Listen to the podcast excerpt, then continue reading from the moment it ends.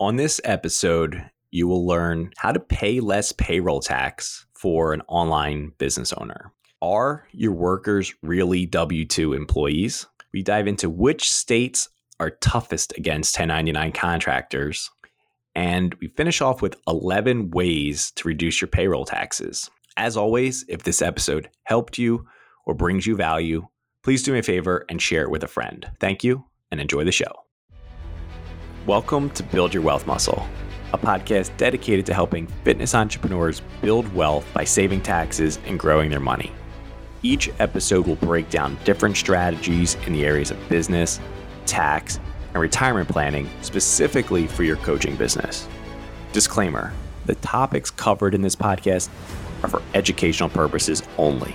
This is not advice for your specific situation please consult a qualified financial or tax professional before making any changes to your financial or tax situation. Now, here's your host, certified financial planner and tax advisor, Pat Darby. Hey, what's going on, everybody? Welcome back to Build Your Wealth Muscle.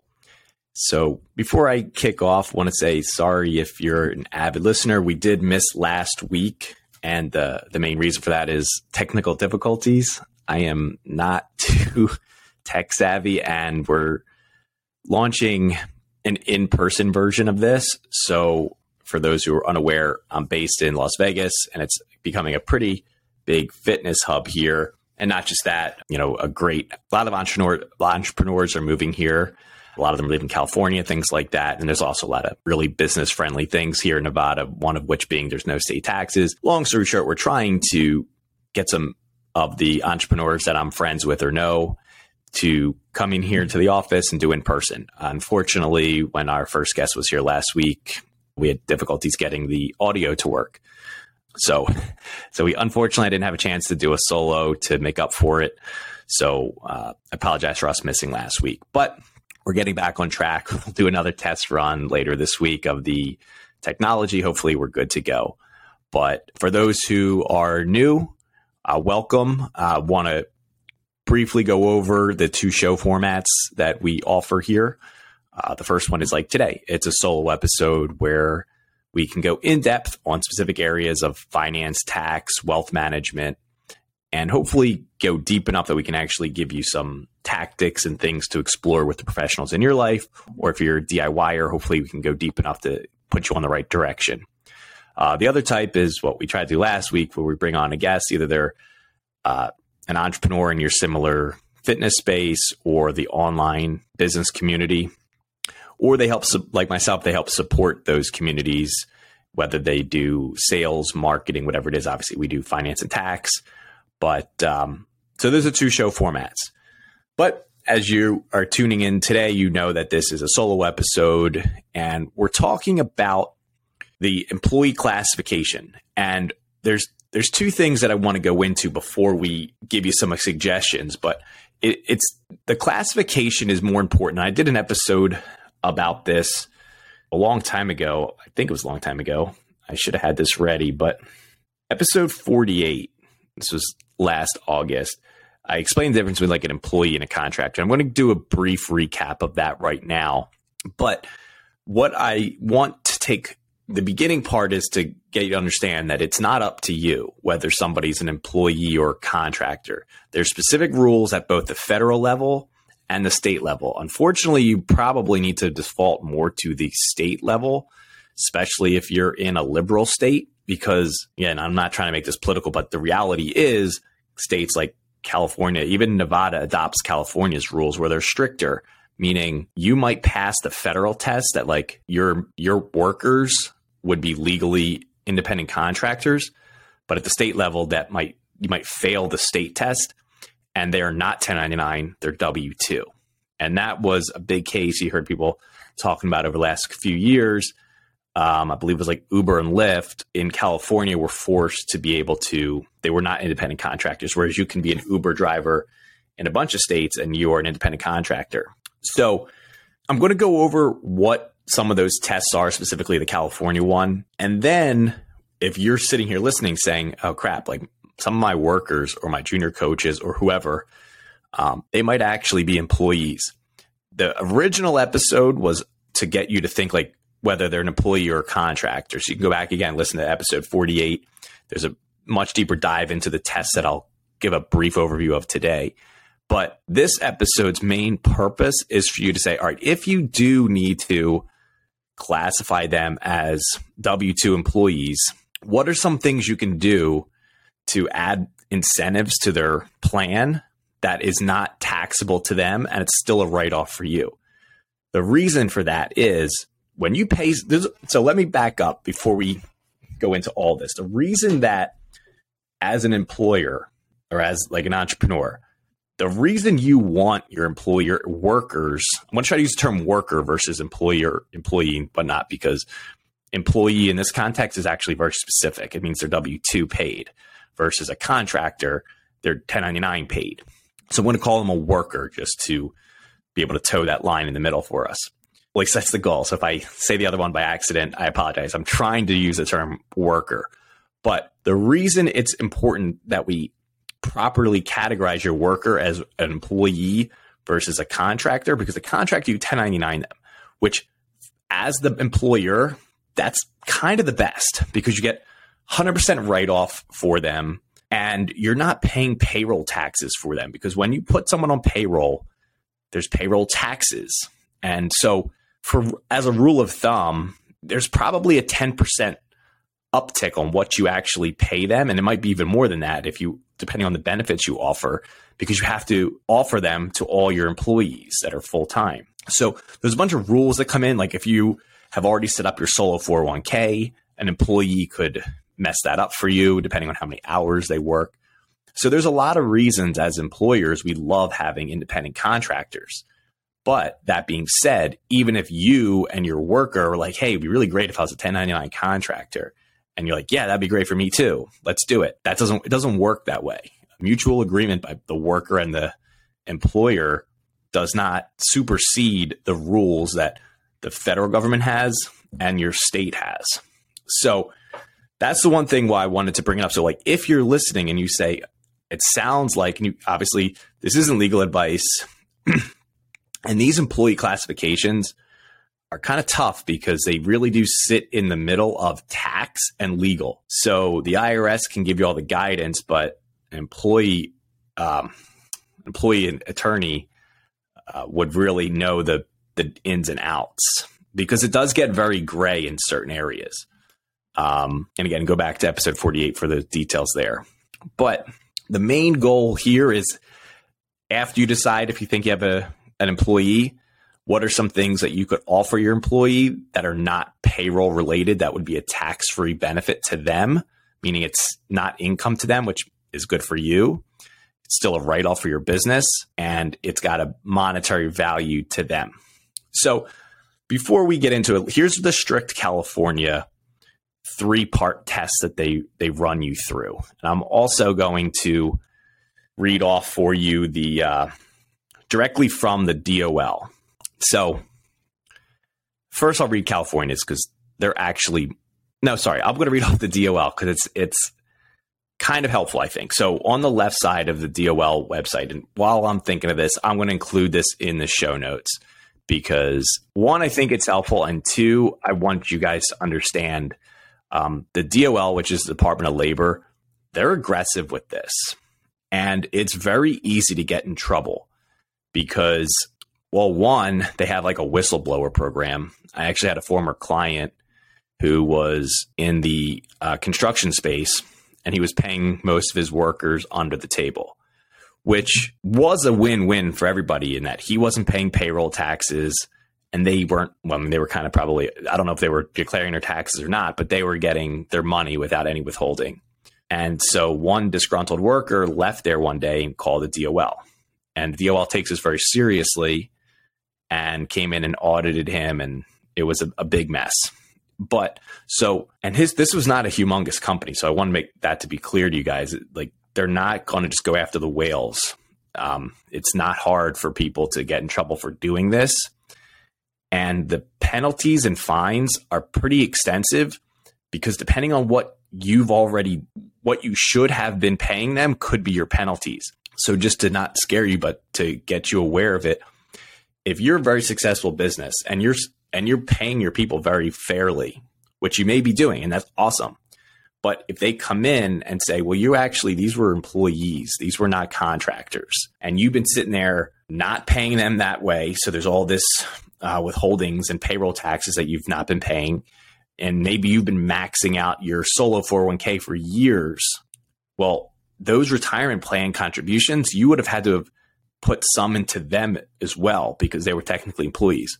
So if they really want to come after you, you could end up owing back retirement contributions, penalties on that money, penalties and interest on the back taxes. So I'm not trying to scare you, but it's it can get very expensive to stick your head in the sand and avoid when you're like, ah, I want this person to be a contractor. And I get it. As business owners, we wish everybody could be a contractor, but you have to do it right. So here's on the left side of this column, it's the employee. And on the right side of this website, it's independent contractor. So employee, they're going to just side by side compare them. Employee, working for someone else's business. An independent contractor, running their own business. Those are pretty obvious, but they're going to get a little bit more um, helpful. Um, use employee, you, and I'm going to skip around because some of these are not as helpful. But employee uses employer's materials, tools, and equipment. Independent contractor provides their own materials, tools, and equipment. This is a big one. Employee typically works for one employer. Independent contractor works for multiple clients. So if you've got a, a junior person in your business, are they only working for you? Ask yourself that question. Even if they're part time, are they only working for you? Next one. Again, this is going to be critical for people in that situation. Employee, continuing relationship with the employer. Independent contractor, temporary relationship until project's completed. Now, before I continue, I just want to say that it's not it's not like one of these is is the uh, the final say. It really is like the the full picture. This is another big one for you guys, especially if you have a team that you're in control of. Employee, employer decides when and how the work will be performed. Independent contractor decides when and how they will perform the work. So that's an important one because if you're running a business where you basically tell people what to do, when to be there, how the work should be done, you, you're pushing towards you're pushing away from the independent contractor world. And then the last one is very similar. Employee. Employer signs the work to be performed. Independent contractor decides what work they will do. So again, it's not one of those. It's really a combination of all of it that that determines it. So like everything with the government. It's intentionally vague and you got to walk the line. So now let me read California's. And again, I go in much more depth in episode 48. In California, they call it the ABC test. And a few states, including Nevada, have adopted this. So if you're listening here in Vegas, um, this is going to apply to you. We have stricter rules here. And so let me dive in. so the first one is the worker is free to, perf- this would make them an independent contractor. The worker is free to perform services without the control or direction of the company, meaning you're completely free from organizational control, both in contract and agreement. So again, that was what we talked about before. Like if you're being told, if you're telling your people what to do, it's a good chance that they're, especially in states like California, Nevada, that you're getting closer to the the W two employee. Number two, the workers performing work tasks that are outside the usual course of the company's business activities. So, an example would be a lawyer working for a fitness company doing X, Y, or Z contract work. They would much more easily make the argument I'm just a contractor here. Like, I'm not a fitness coach for a fitness business. I am outside of the scope doing a project. The third one, the worker is customarily engaged in an independent, established trade, occupation, or business of the same nature as that involved in the work performed, meaning they're engaged in business or profit in the open market. So if they're working for other people, doing doing this type of labor for other people, then it's much more easy to make the argument that your worker is a contractor because they're not just working for you. So again, that's the, the California. So we spent 15 minutes or so going into those. Now let's dive into what these are called fringe benefits. Because now you might be saying to yourself, okay, my worker is likely an independent contractor. Or sorry, yeah, sorry.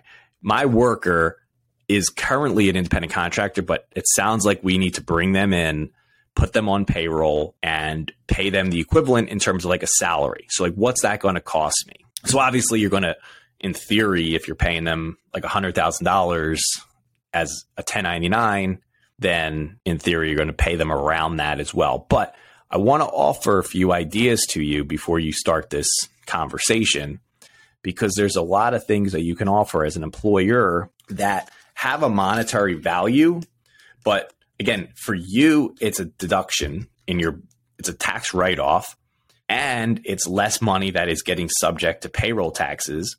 And then conversely, for your employee, it's not taxable income to them, which is a win win for everybody. So let's dive into uh, a few of these.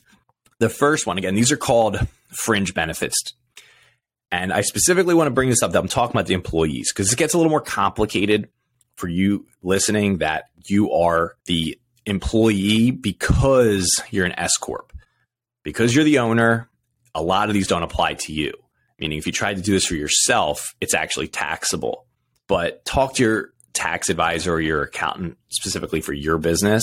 I want to highlight this can be your your thought process as you negotiate with your team as you bring them on as W 2 employees so that it could be a win win. So here's the first one health insurance. So you pay the premiums for your team, that's 100% write off to you for their, their monthly health insurance premiums, and it's not taxable income to them.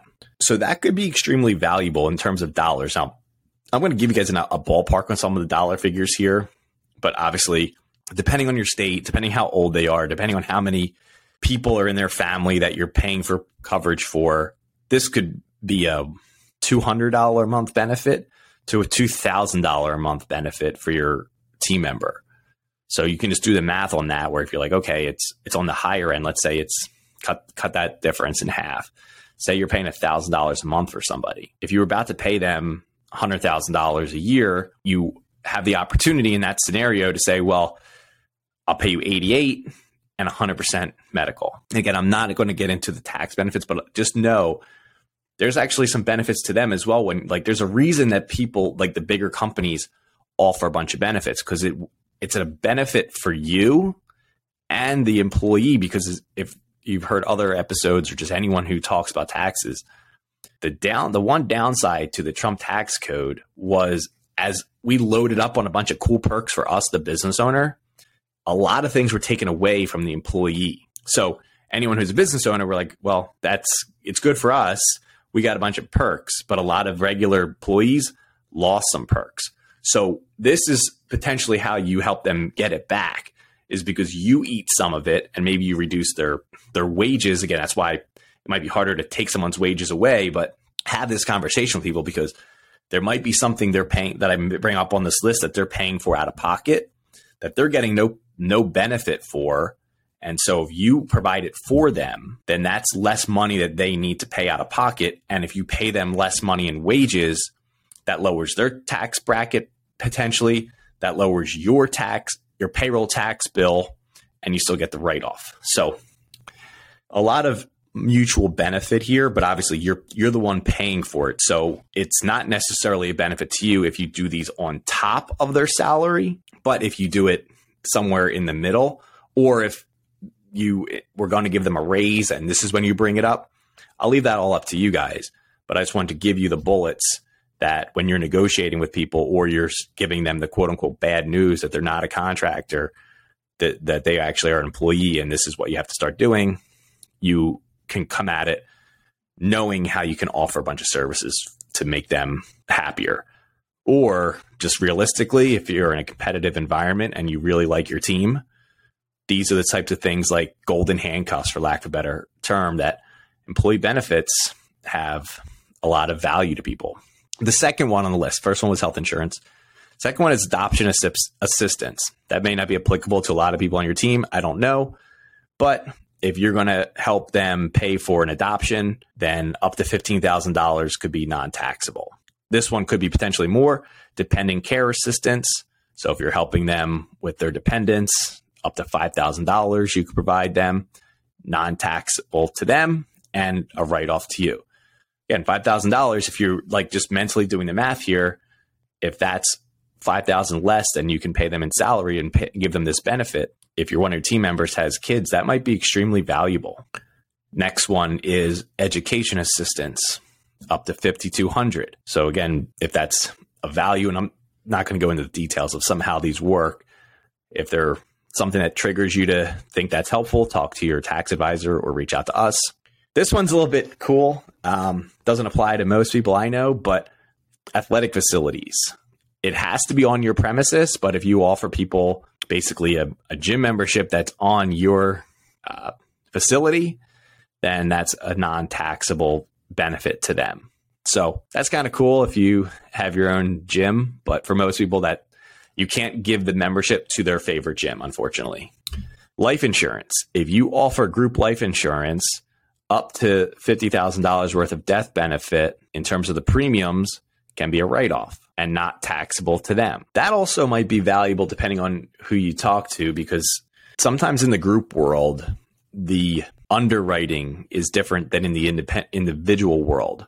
So if you have someone who's unhealthy, you might be able to offer them a, a bit of health, a life insurance that they might not be able to get on their own. The next one is health savings account contributions. So people might be somewhat familiar with these with like the flexible savings accounts, the FSAs that a lot of employers offer health savings accounts can offer similar in that you can make the contributions, which right now it's in 2023 for an individual, it's just under 3,900. It's 3,850.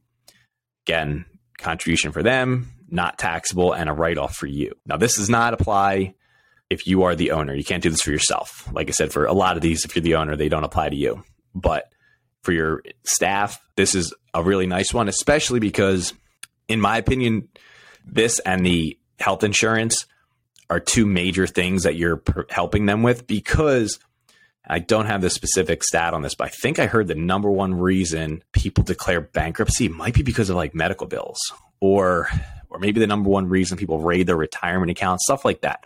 I, I forget the specific details, but medical expenses hurt people's finances mo- more than most things, like unexpected medical bills. So the fact that you're able to give someone this money as a tax free benefit to them. And unlike the flexible account, the FSA, an HSA is theirs forever. So, I mean, maybe as a employer, you don't love that, but that's between you and them. But for them, it's phenomenal. And for yourself, if you're listening to this, if you don't have or haven't talk, thought about a health savings account for yourself, that's one of the biggest perks is that it's not use it or lose it. You can put that $3,800 away and if knock on wood, 2023, no medical expenses, you're healthy, you're good, then you have that money starting in 2024. It's still there for you. And you can actually invest it and do all that cool stuff so that if you go years and years without any medical issues, that money could be investing, compounding. And then the event that a medical event does arise for you, you can start making those withdrawals then. And it's a tax free withdrawal as well, as long as you use it for a qualified medical expense. Next one meals that are on premises. You can provide these for your for your team as well. So if you're working late, things like that, you're providing dinner, these could be valuable perks for people. So now the next the next one on the list before I dive into some of the ones that are near and dear to my heart because of my occupation but the, the next one is a cell phone allowance. So this is pretty cool in my opinion because it's not you don't have to provide the cell phone. You can do essentially an allowance or reimbursement for the cell phone. And most people listening will qualify for this because the basic guidelines are that they have to be using the phone for business.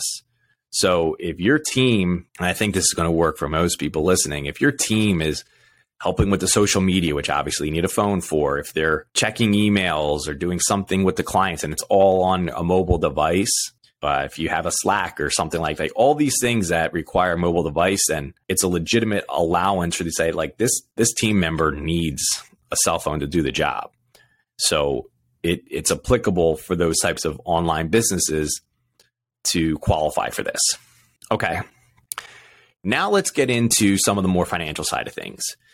Um, I think these are cool, especially because I help people set up retirement plans.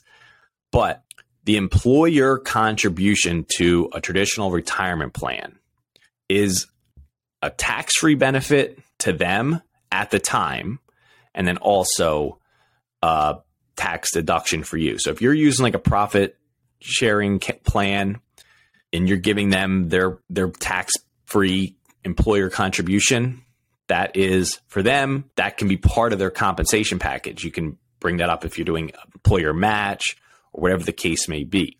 And again, you can do the math and say, well, we'll put in $10,000, $20,000, we'll help you max it out. Whatever it is, you can run those numbers compared to what the salary would be or should be if you compared it to when they were 1099. But that can be a pretty valuable perk. Um, now, there's some changes to that since um, with the new Secure Act, you can actually make contributions to somebody's retirement account in post tax dollars. So that's slightly different. You will that will be a little bit of a tax perk, but the reality is when you give somebody right now those employer contributions like on a match like the way the big companies do it when they match you yes there's no tax consequences today but in retirement there are tax consequences so if your employer has fully funded your 401k and you're at some of the major fortune 500 companies those people get these giant 401k plans some of it was your contribution, some of it was the company's. You personally are going to pay taxes on all of it in retirement.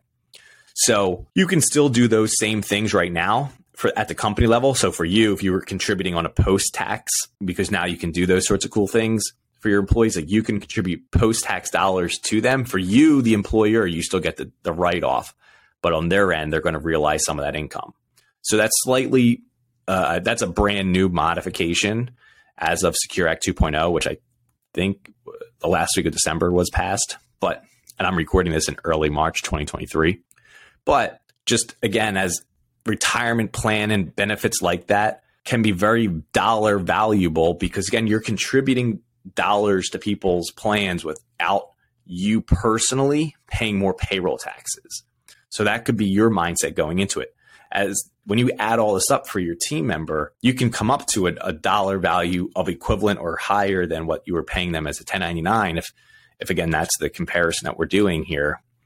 But you personally are trying to save payroll taxes. That's the main goal here is if you're able to, like all the things I named, if you're able to provide them twenty or thirty thousand dollars worth of benefits that are not subject to your payroll taxes, that could be a huge win. I mean, that could easily be three, four, five thousand dollars of savings for you, the employer, and the employee is getting the same value in terms of benefits. Like instead of you paying them a hundred, maybe you paid them seventy plus all these benefits. So that's just a hypothetical. And then one other perk for you right now, as I'm recording, that's the same thing that that that uh, Secure Act 2.0. It also um, secured. There was already a part of this, but you get a tax credit for setting up a retirement plan. So this is not a tax deduction. Um, basically, to give you, a, if you get a tax deduction, that just reduces the amount of money you pay in taxes. So if you have a, if it costs you a thousand dollars to set up your 401k plan for your team, and you have keep the math simple, if you have hundred thousand dollars worth of profit, now you get a $1,000 deduction. So now you only pay taxes on $99,000. If you have a tax credit of $1,000, maybe in that 100,000 we're going to say hypothetically that you owed let's say 30,000 in taxes just to keep it simple. Instead of maybe owing like 29 nine or something like that because you get that $1,000 deduction. This tax credit of $1,000 brings you down $1,000 less. So you owe, instead of owing 30, you owe 29. So in that scenario, I didn't make it sound that much different, but tax credits reduce the amount of tax liability that you owe. Tax deductions only reduce your taxable profit. So if that was confusing, just remember tax credits are better, and this is a tax credit. So it's better than the deduction. The last one here that, that's a non taxable benefit I'm going to, before I read it, I'm going to tell you why I think it's important. Financial illiteracy is one of the bigger reasons for lack of productivity at the office space. So I'm going to read you a statistic. I forget what year this is from. I wrote a blog article about this maybe a year or two ago. One in four workers suffer from serious financial distress. That equates to roughly 30 million workers in the US. Of those 30 million, 30 to 80% of them spend time at work worrying and trying to deal with those financial issues instead of working. So you may be very close with the people that work for you. And depending on how much you pay them, you might have a pretty decent idea that they're not um, in a strength, a strong financial position. So I've talked about before. It could be a like literally an employee benefit that you help them with their financial issues, getting them financial literacy, getting them education on what they need. Those retirement planning services, this is not the retirement plan itself that I just talked about, but retirement planning and educational services can be a benefit that you provide them, that you pay for, that's not taxable to them. So there are some exceptions to that. Like you can't pay for their tax filing, their accounting, their legal bills. If they have a brokerage account, you can't pay for those services, but you can get them all the educational services. Like you, if you have a 401k plan, you can have financial experts come in, talk to your team. That's not considered a taxable benefit to them. Obviously, you're paying out of pocket if you bring in somebody. And sometimes if you pick a plan provider who like they might want people to use the plan because they get paid by the plan for the dollars in the plan. And so that type of benefit is a deduction for you, the business owner, and a tax free perk to them. Now, obviously, again, like I said, the last two, uh, I'm a little biased towards because I want people to invest in retirement accounts. Now, one of the things that just to give a little background on my company, and I talked about this on a lot of episodes, I'm agnostic to what people invest in with their retirement accounts.